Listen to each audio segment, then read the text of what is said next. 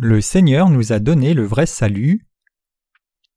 Marc 16, versets 1 à 20. Et le sabbat étant passé, Marie de Magdala et Marie, la mère de Jacques, et Salomé achetèrent des aromates pour venir l'embaumer.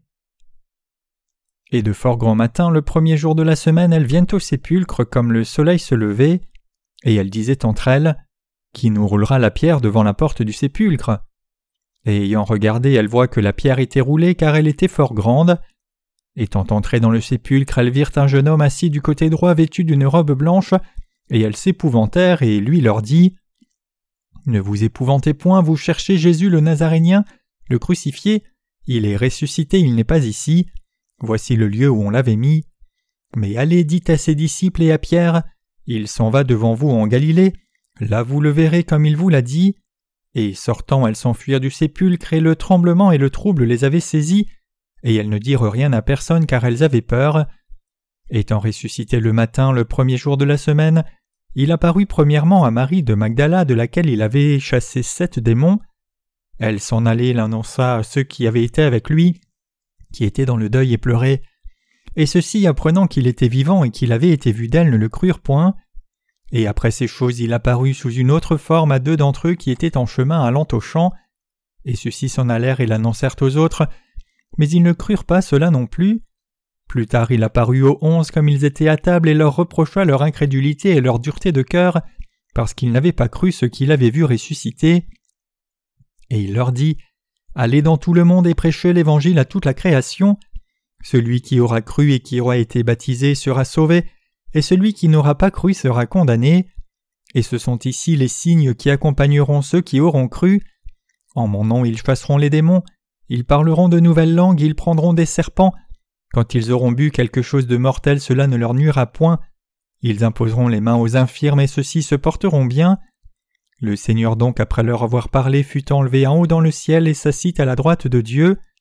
Et eux étant partis prêchèrent partout, le Seigneur coopérant avec eux et confirmant la parole par les signes qui l'accompagnaient. Amen. Chers croyants, comment allez-vous ces jours-ci? Comme vous le savez aussi, aujourd'hui c'est le dimanche de Pâques, donc je veux prêcher un sermon relatif à la résurrection de Jésus aussi. J'espère que ce moment sera un bon temps pour que nous réfléchissions à la résurrection sur la base de la résurrection de Jésus par la parole de notre Seigneur.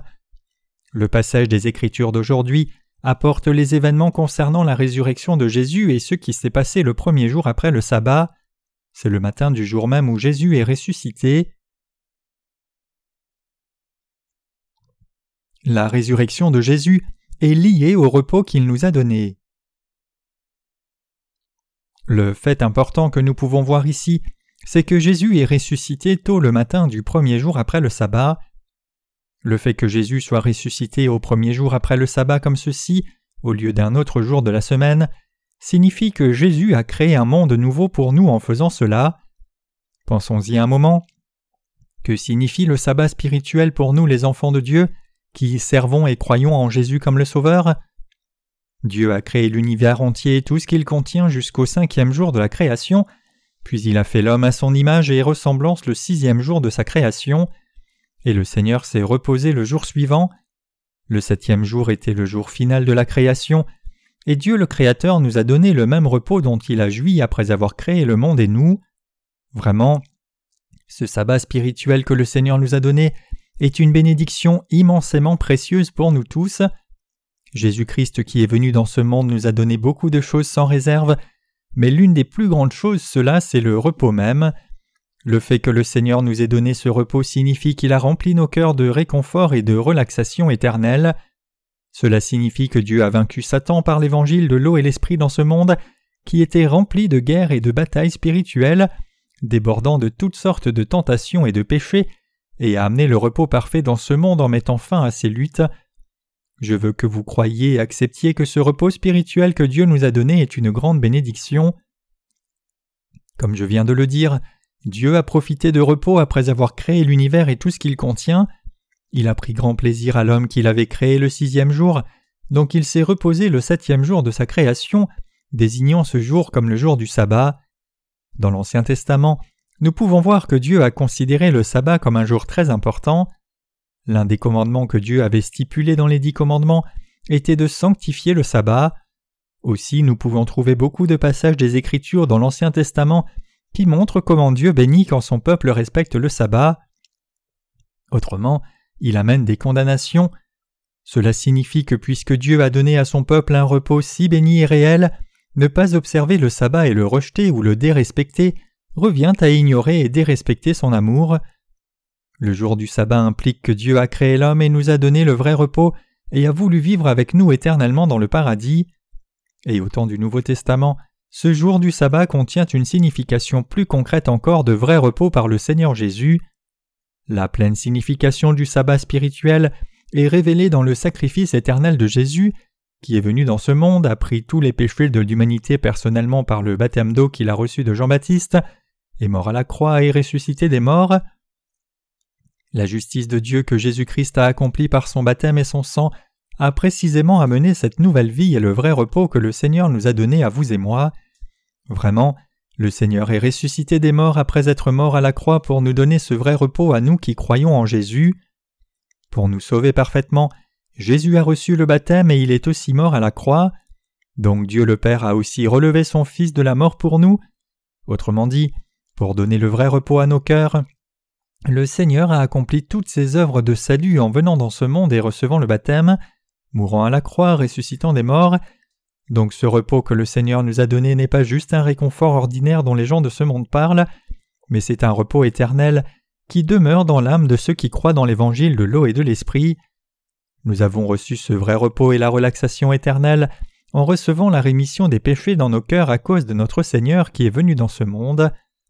Cependant, certaines personnes ne peuvent toujours pas recevoir ce vrai repos à cause des tas de péchés dans leur cœur même si le Seigneur leur a déjà donné le repos parfait.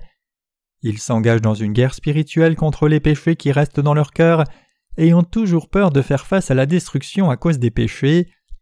Dieu s'est souvent lamenté dans l'Ancien Testament sur son peuple qui ne voulait pas jouir de ce vrai repos, même s'il le leur avait déjà donné. Le Seigneur a aussi dit à son peuple de lapider à mort quiconque violerait le jour du sabbat. Pour vous aider à comprendre cela, nous allons regarder au livre de l'Exode chapitre 31 à partir du verset 12.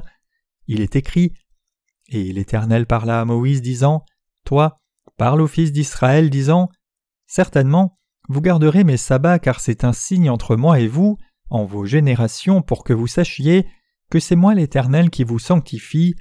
Et vous garderez le sabbat car il vous sera saint. Celui qui le profanera sera certainement mis à mort car quiconque fera une œuvre en ce jour-là, cette âme sera retranchée du milieu de son peuple. Pendant 6 jours le travail se fera et le 7e jour est le sabbat de repos consacré à l'Éternel. Quiconque fera une œuvre le jour du sabbat sera certainement mis à mort. Et les fils d'Israël garderont le sabbat pour observer le sabbat dans leur génération, une alliance perpétuelle. C'est un signe entre moi et les fils d'Israël à toujours, car en 6 jours l'Éternel a fait les cieux et la terre, et le 7e jour il s'est reposé et a été rafraîchi. » Exode 31, versets 12 à 17. Non seulement dans cette parole du livre de l'Exode, mais aussi dans les paroles du livre de Jérémie et dans le livre d'Ézéchiel dans l'Ancien Testament, nous pouvons voir que Dieu a dit qu'il amènerait la calamité sur quiconque n'observe pas le jour du sabbat. Un exemple en est l'histoire d'un homme qui rassemblait des choses le jour du sabbat pendant que les Israélites étaient dans le désert, et ceux qui l'ont trouvé en train de faire cela l'ont amené à Moïse et à Aaron et vers l'assemblée entière. Alors Dieu dit à Moïse, « Cet homme doit être mis à mort, toute l'assemblée va le lapider avec des pierres à l'extérieur du camp. » Donc comme Dieu l'a ordonné à Moïse, l'assemblée entière l'a conduit à l'extérieur du camp et a lapidé à mort cet homme. Nombre 15, versets 32 à 36. Puisque je vous dis ceci et que j'ai mentionné le jour du sabbat plusieurs fois, ceux qui sont venus dans notre église pour la première fois pourraient penser « Cette église fait-elle partie de l'église adventiste du 7e jour ? » Nous ne sommes absolument pas de l'église adventiste du 7e jour. Nous reconfirmons simplement la signification du jour du sabbat selon les Écritures, dans le but de réfléchir à nouveau sur le sabbat qui est le jour avant que Jésus ne ressuscite, et il est ressuscité le 1er jour après le sabbat, et non juste un autre jour de la semaine. Mais pourquoi l'Écriture attache-t-elle autant d'importance au jour du sabbat, comme cela, et il dit même que ceux qui ne respectent pas le sabbat doivent être mis à mort ? Il y a vraiment des gens parmi les chrétiens qui traitent ce jour du sabbat comme très important. Ils disent « Vous devez absolument observer le sabbat pour recevoir le salut de Dieu, vous ne devriez rien faire le jour du sabbat. » Cette secte est la dite Église adventiste du septième jour, et nous n'avons pas besoin de leur accorder beaucoup d'attention parce que leurs dires sont juste des doctrines d'hommes sur la base de leurs interprétations arbitraires. Mais la chose importante ici à réaliser, c'est la vraie signification de la parole de Dieu, et non d'attacher autant d'importance aux jours du sabbat comme ceux de l'Église adventiste du septième jour. Notre Seigneur est venu dans ce monde pour faire que tous les gens de ce monde, y compris vous et moi, soient sans péché. En d'autres termes, le Seigneur est venu pour faire de nous le peuple de Dieu et nous amener dans son royaume pour vivre avec nous éternellement. Le Seigneur est venu dans ce monde et a pris tous nos péchés en recevant le baptême puis les a portés à notre place et a même reçu la punition de la croix dans ce but. Le Seigneur est ressuscité après 3 jours après être mort à la croix comme cela et a témoigné de cette œuvre merveilleuse de la résurrection pendant 40 jours. Il est maintenant assis à la droite du trône de Dieu le Père à nouveau. Jésus a accompli toutes ses œuvres de salut dans le seul but de recréer des pécheurs en parfaits enfants de Dieu. Alors, chers croyants, où pouvons-nous trouver la preuve que nous sommes vraiment devenus enfants de Dieu par un tel ministère ? Le vrai repos en vous et moi est la vraie preuve de cela. Le fait que nous sentions et expérimentions ce vrai repos et réconfort est une preuve claire que le Seigneur a fait de nous qui étions pécheurs ses enfants parfaits. Le repos vraiment béni se trouve dans nos cœurs, et c'est pour cela que nous rendons grâce et louange à Dieu. Afin de nous donner un tel repos sans inquiétude, le Seigneur nous a donné le salut, donc nous pouvons dire que nous avons reçu ce repos grâce au ministère de salut du Seigneur et son grand amour envers nous. C'est la vraie raison pour laquelle les Écritures attachent une telle importance au repos spirituel et au jour de sabbat. Pour donner ce vrai repos à nos cœurs, le Seigneur est venu dans ce monde, a reçu le baptême, a porté la punition de nos péchés en étant crucifié à notre place, a versé tout son sang du son cœur et il est mort à la croix, puis il est ressuscité des morts. Le Seigneur qui est venu par des processus si difficiles pour nous, nous a donné le vrai repos dans nos cœurs en nous donnant la rémission de nos péchés. Cependant, il y a tant de chrétiens qui n'ont pas encore réalisé ce ministère de salut et qui disent « Dieu, j'ai encore du péché dans mon cœur, je suis un pécheur dans la présence de Dieu ».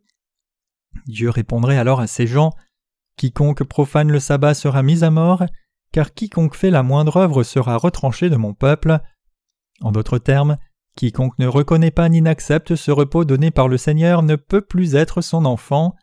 Cela signifie qu'il sera retranché de son peuple. Cela signifie aussi que le Seigneur jugera absolument ceux qui expriment leur folie à répétition, même après avoir su qu'il a expié tous leurs péchés et qu'il leur a donné le vrai repos disant « « Dieu, je suis à nouveau pécheur, tu n'as pas expié tous mes péchés. » Tout chrétien doit avoir une compréhension appropriée et une conviction sur ce vrai repos que le Seigneur a donné. C'est la raison pour laquelle Dieu parle beaucoup de l'importance du repos donné par Dieu et du sabbat à travers les Écritures. Comme vous pouvez le voir dans le livre de la Genèse, le Seigneur déclare qu'il s'est reposé au 7e jour après avoir créé l'univers et tout ce qu'il contient, et qu'il a répandu la bénédiction ce jour-là et a rendu ce jour saint. Le Seigneur est réellement ressuscité des morts et nous a sauvés parfaitement et nous a donné à vous et moi les bénédictions du vrai repos et la sainteté et nous a aussi donné la rémission des péchés. Notre Seigneur nous a aussi donné la grâce de régner sur toute chose dans ce monde et d'en tirer ce dont nous avons besoin. Il n'y a pas de bénédiction que nous n'ayons reçue qui ne soit pas venue de Dieu le Père. Je dis que le Seigneur nous a donné toutes les bénédictions dont nous jouissons. Chers croyants, alors que nous célébrons le dimanche de Pâques, nous ne devons pas juste passer cette Pâques en chantant des louanges. Jésus est ressuscité, alléluia, et manger de la nourriture délicieuse comme si c'était un jour férié. Vous devez savoir que le fait que le Seigneur soit ressuscité signifie que vous et moi avons reçu cette nouvelle vie par notre Seigneur ressuscité, et que le Seigneur a donné cette rémission parfaite des péchés et ce repos paisible au cœur de chaque croyant authentique. Jésus-Christ qui a pris tous les péchés du monde en recevant le baptême de Jean-Baptiste et a reçu la punition de la croix à notre place et est ressuscité ce jour-là, et le Seigneur est ressuscité parfaitement par sa force toute-puissante et a répandu ce repos du cœur et la bénédiction de la rémission des péchés sur quiconque croit en lui. La résurrection du Seigneur inclut tout le ministère merveilleux du salut pour vous et moi comme cela. Si une personne ne peut pas réaliser cette grande vérité qui est contenue dans la résurrection du Seigneur, bien qu'il prétende croire en Jésus, elle ne peut par conséquent pas jouir de la bénédiction de devenir un enfant parfait de Dieu, peu importe avec quelle ardeur elle croit en Jésus. Je répète que le but de la résurrection de Jésus était qu'il donne une nouvelle vie et le vrai repos à vous et moi.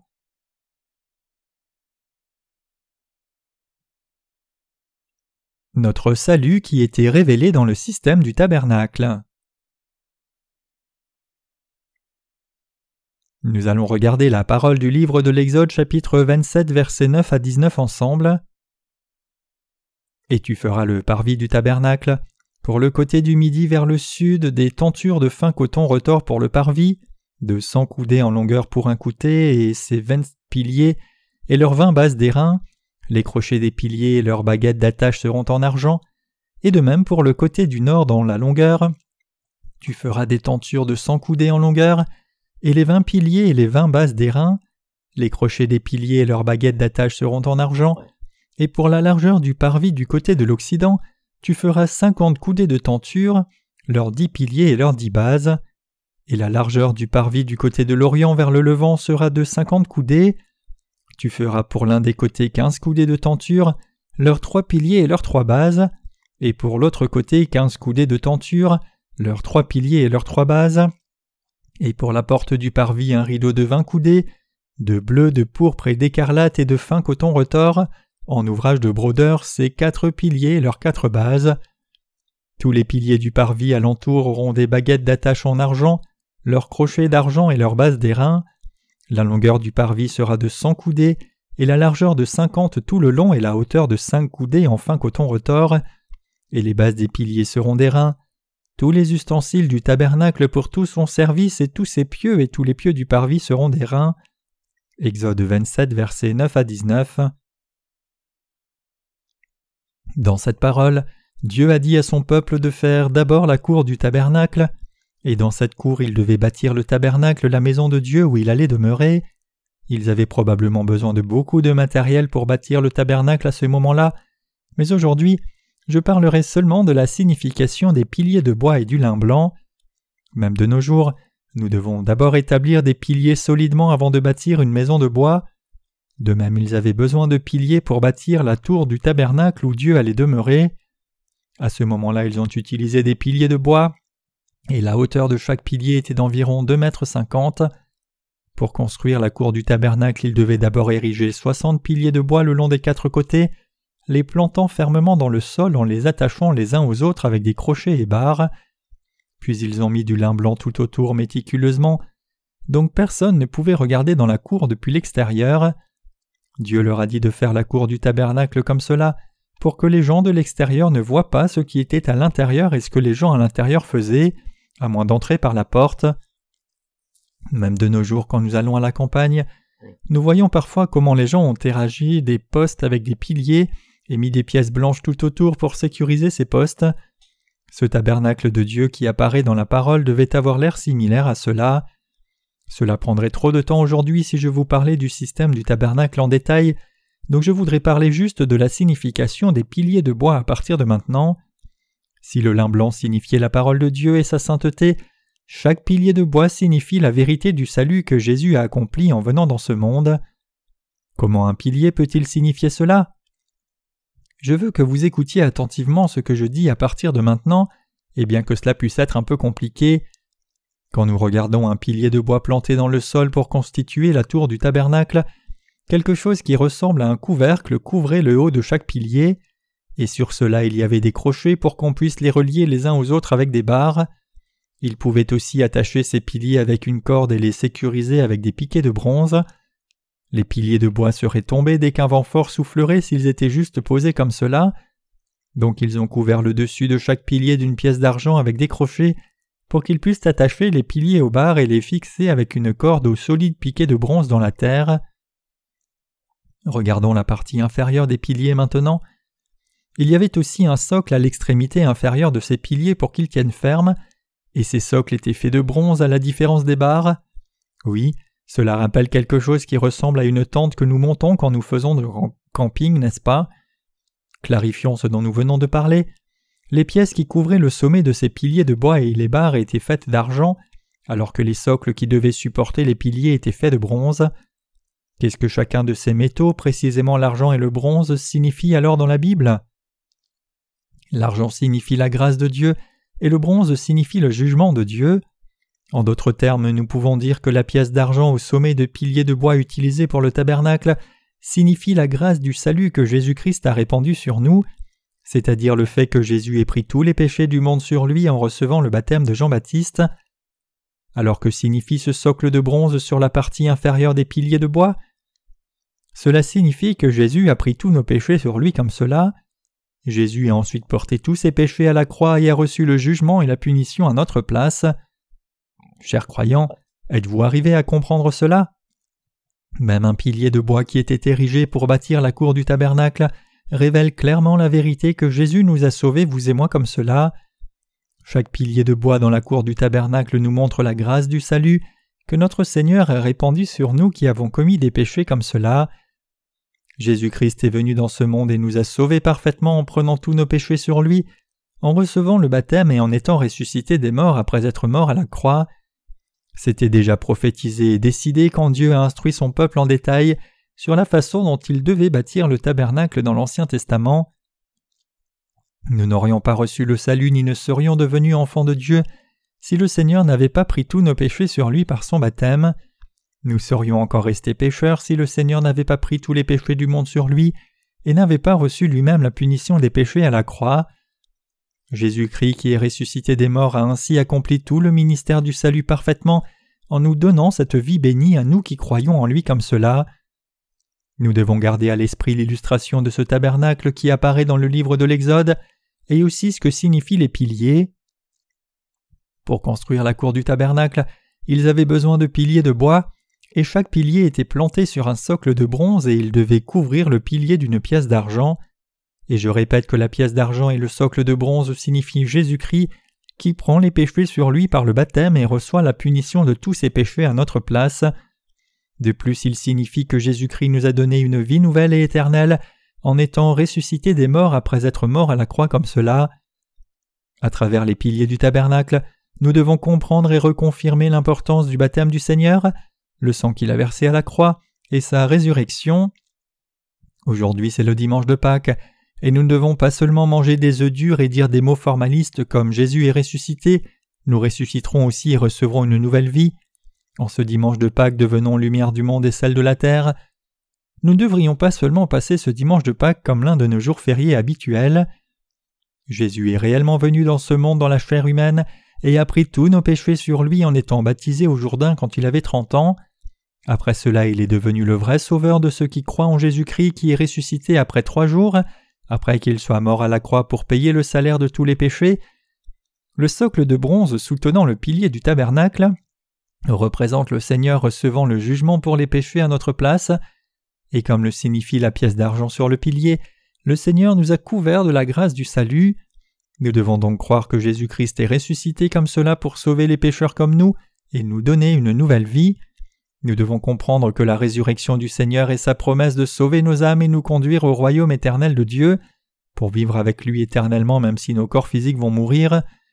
Bien-aimés saints, alors que nous nous saluons en ce dimanche de Pâques, je veux sincèrement que vous croyiez dans cette promesse de salut que Dieu nous a donnée, et mettiez votre espérance dans le royaume de Dieu et deveniez le peuple de la foi, qui lui donne une reconnaissance cordiale par la foi. C'est clairement une fausse foi de juste dire et penser dans des termes simples. Jésus est mort à la croix pendant le carême, cela a dû être horrible pour lui, mais il est ressuscité le dimanche de Pâques, alléluia, amen.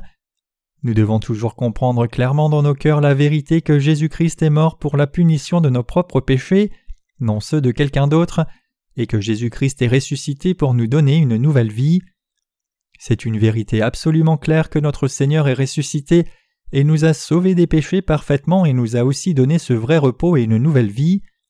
L'évangile de Jean rapporte que Jésus ressuscité est apparu aux disciples et a dit « La paix soit avec vous. Comme le Père m'a envoyé, moi aussi je vous envoie. » Et il est dit « Il souffla sur eux et leur dit « Recevez le Saint-Esprit. » Jean 20, versets 21 à 22. Exactement comme c'est écrit, notre Seigneur nous a donné le Saint-Esprit comme cadeau après qu'il soit ressuscité. Il est clair que notre Seigneur Jésus-Christ nous a donné le Saint-Esprit et nous a rendus parfaits et glorieux. Alors comment quelqu'un peut-il recevoir le Saint-Esprit béni? Ce n'est pas si difficile. Une personne a déjà reçu le Saint-Esprit si la personne croit au baptême de Jésus-Christ et sa mort à la croix.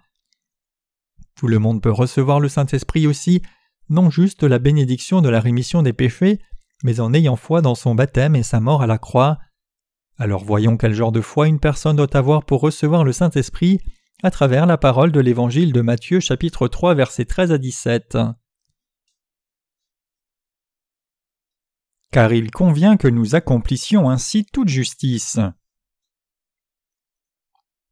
Alors Jésus vient de Galilée au Jourdain auprès de Jean pour être baptisé par lui, mais Jean l'en empêchait fort, disant « Moi j'ai besoin d'être baptisé par toi, et toi tu viens à moi. » Jésus répondant lui dit « Laisse faire maintenant, car ainsi il nous est convenable d'accomplir toute justice. » Alors il le laissa faire. Et Jésus, ayant été baptisé, monta aussitôt s'éloignant de l'eau. Et voici les cieux lui furent ouverts, et il vit l'Esprit de Dieu descendre comme une colombe, et venir sur lui. Et voici une voix qui venait des cieux, disant « Celui-ci est mon Fils bien-aimé, en qui j'ai trouvé mon plaisir. » Matthieu 3, versets 13 à 17. Comme vous pouvez le voir, il est dit clairement ici que lorsque Jésus est sorti de l'eau après avoir été baptisé, il a vu l'Esprit de Dieu descendre comme une colombe et s'arrêter sur lui. Les cieux étaient ouverts quand Jésus est sorti de l'eau après avoir reçu le baptême de Jean-Baptiste, et la voix de Dieu est venue du ciel disant « Celui-ci est mon Fils bien-aimé en qui j'ai trouvé mon plaisir. » Chers croyants, nous devons d'abord recevoir la rémission des péchés dans nos cœurs afin de recevoir le Saint-Esprit de Dieu. C'est parce que notre cœur doit être pur et sans défaut, sans aucun péché pour que le Saint-Esprit demeure dans cet espace vide. Alors comment pouvons-nous recevoir la rémission des péchés dans notre cœur? Comme nous le savons déjà bien, nous devons croire au baptême que le Seigneur a reçu. Nous pouvons recevoir la rémission de tous nos péchés une fois pour toutes, seulement si nous croyons au fait que nos péchés ont été transférés sur Jésus quand il a reçu le baptême de Jean-Baptiste qui était le représentant de l'humanité. C'est semblable au fait que tous les péchés des Israélites étaient transférés sur le bouc émissaire, quand le souverain sacrificateur posait ses mains sur la tête dans l'Ancien Testament, Lévitique 16, verset 21. Et Dieu donne seulement le Saint-Esprit dans le cœur de ceux qui ont reçu la rémission des péchés comme cela. Le Saint-Esprit est le don de Dieu pour ceux qui ont reçu la rémission des péchés, en croyant que Jésus est venu dans ce monde et a pris tous les péchés en recevant le baptême. Quand Jésus a reçu le baptême, il est descendu sous l'eau signifiant sa mort à la croix à la place de tous nos péchés, et sa sortie de l'eau en découlant signifie sa résurrection, c'est-à-dire que croire au baptême de Jésus, c'est croire dans son acte de salut même, son baptême d'eau, son sang à la croix, et aussi sa résurrection. Donc la bénédiction de la rémission des péchés est donnée à une personne qui croit dans ce baptême qui inclut tous les actes du ministère de salut de Jésus-Christ, et cette personne reçoit aussi le Saint-Esprit dans son cœur par la foi. Le fait même qui nous permet de recevoir le Saint-Esprit, c'est la foi qui croit que tous nos péchés ont été transférés sur le Seigneur par le baptême qu'il a reçu au Jourdain. L'Ancien Testament nous a déjà dit que le Seigneur nous avait sauvés parfaitement par l'implication des piliers du tabernacle, et comme le déclare cette parole, Jésus-Christ est effectivement venu dans ce monde au temps du Nouveau Testament, a pris tous les péchés de l'humanité en recevant son baptême, a reçu la pénalité de ses péchés en étant crucifié à mort à la croix, et il est devenu notre sauveur parfait en étant ressuscité 3 jours après la mort. Si vous croyez dans toutes ces paroles et au ministère de salut du Seigneur, qui est révélé à travers l'Ancien et le Nouveau Testament, le Saint-Esprit de Dieu descendra aussi comme une colombe et se posera sur votre cœur. Saint bien-aimé, je vous demande de nouveau, quand et comment Jésus a-t-il pris tous vos péchés sur lui et vous a-t-il fait recevoir la rémission des péchés dans votre cœur? Oui, le Seigneur a pris tous nos péchés, y compris les péchés de nos descendants et de tous les gens de ce monde sur lui, quand il a été baptisé au Jourdain par Jean-Baptiste. Combien de péchés, nous qui sommes nés comme un tas de péchés, commettons-nous en vivant dans ce monde? Nous commettons tant de péchés continuellement jusqu'au moment de notre mort, mais Jésus a pris tous les péchés et les a expiés une fois pour toutes et nous a donné la rémission des péchés. Juste avant que le Seigneur ne soit baptisé, il a dit à Jean-Baptiste « Laisse faire maintenant, car ainsi il est convenable d'accomplir toute justice. Matthieu 3, verset 15. Que signifie accomplir toute justice ici? Cela signifie que le Seigneur a pris nos péchés sur lui. Cela signifie qu'alors que le souverain sacrificateur transférait seulement les péchés annuels des Israélites sur le bouc émissaire, en posant ses mains sur sa tête dans l'Ancien Testament, dans le Nouveau Testament, le Seigneur est venu dans ce monde et a pris sur lui-même tous les péchés de la race humaine entière, d'Adam à la dernière personne qui va naître au moment de la fin du monde, en recevant le baptême de Jean-Baptiste, et il a porté tous ses péchés à la croix et a reçu le jugement pour tous ses péchés. La raison pour laquelle Jésus a été crucifié puis est mort à la croix était exactement de payer le salaire de tous nos péchés qu'il avait pris sur lui par son baptême. Donc après avoir dit « tout est accompli » à ce dernier moment précis et être mort à la croix, Jésus est ressuscité des morts après 3 jours et a donné la rémission des péchés à ceux qui croient dans cette parole et leur a aussi donné le Saint-Esprit en cadeau. Chers croyants, nous avons reçu la rémission des péchés en croyant au baptême du Seigneur. Nous avons reçu la rémission de tous les péchés que nous commettons dans notre chair souillée et sommes devenus blancs comme neige juste en ayant foi et croyant au baptême de Jésus. Comme le Seigneur nous l'a dit par les piliers de la cour du tabernacle dans l'Ancien Testament, Jésus-Christ a mis sur nous la grâce du salut béni en prenant tous nos péchés sur lui par son baptême en recevant tout le jugement de ses péchés. Jésus est mort à la croix pour payer le salaire de tous nos péchés et il est devenu notre vrai sauveur en étant ressuscité des morts. Chers croyants, croyez-vous cela? Nos âmes qui ne pouvaient qu'entrer sur le chemin de la mort en conséquence du péché ont retrouvé la vie par la foi qui croit dans ce baptême. Nous pouvons recevoir la rémission des péchés dans nos cœurs et aussi recevoir le Saint-Esprit de Dieu en même temps lorsque nous croyons que Jésus-Christ a pris tous nos péchés sur lui par son baptême et a reçu la punition de tous ses péchés à notre place en étant crucifié à mort à la croix. Le Saint-Esprit de Dieu peut demeurer dans notre cœur quand nous croyons que Jésus est ressuscité des morts et est devenu notre Sauveur parfait. Le Seigneur a dit « Il n'y a donc maintenant aucune condamnation pour ceux qui sont en Christ Jésus, qui ne marchent pas selon la chair mais selon l'Esprit. » Romains 8, verset 1. Bien que nous soyons des êtres insuffisants avec tant de péchés, nous sommes devenus les enfants de Dieu parfaits, qui avons reçu une nouvelle vie du Seigneur, parce que le Saint-Esprit demeure dans nos cœurs. Comme vous et moi vivons ce dimanche de Pâques, nous devons comprendre clairement comment le Seigneur nous a sauvés et comment il nous a donné cette nouvelle vie. Jésus-Christ est ressuscité et nous a donné la vie éternelle. Comme il a été ramené à la vie, nos âmes seront aussi ramenées à la vie. À cause du Seigneur, nous avons déjà reçu une nouvelle vie et nous entrerons dans le royaume des cieux et vivrons heureux là en louant Dieu éternellement. Je veux que vous sachiez que nous avons reçu de telles bénédictions par la foi qui croit dans la résurrection du Seigneur. Chers croyants, je veux que vous croyiez dans votre cœur que le Seigneur nous a donné cette nouvelle vie en étant ressuscité des morts, et je veux que vous viviez avec l'espérance d'entrer dans le royaume des cieux par cette foi. Le monde est vraiment très déprimant. Dans peu de temps, ce monde deviendra encore plus déprimant à cause du flot de péchés de cette génération. Comment nous qui vivons dans un tel monde déprimant qui est plein de péchés pouvons-nous échapper et recevoir le salut parfait et une nouvelle vie? Il n'y a pas d'autre moyen. Nous pouvons recevoir le salut seulement par la foi qui croit en Jésus-Christ. Nous ne pouvons pas recevoir la rémission des péchés dans nos cœurs et recevoir le salut en faisant des prières de repentance ou être sanctifiés. Comment tous nos péchés peuvent-ils être résolus en faisant ces prières de repentance, alors que nous sommes des humains insuffisants qui commettons beaucoup de péchés sur une base quotidienne?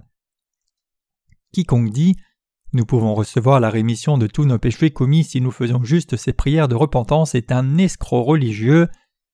Il y a des escrocs qui ne font qu'enlever l'argent durement gagné des croyants. Cela signifie qu'ils sont escrocs comme la façon dont un vendeur de rue habillé d'un beau costume vend de fausses montres. Le seul moyen pour vous de recevoir le salut de vos nombreux péchés est d'avoir foi au baptême du Seigneur.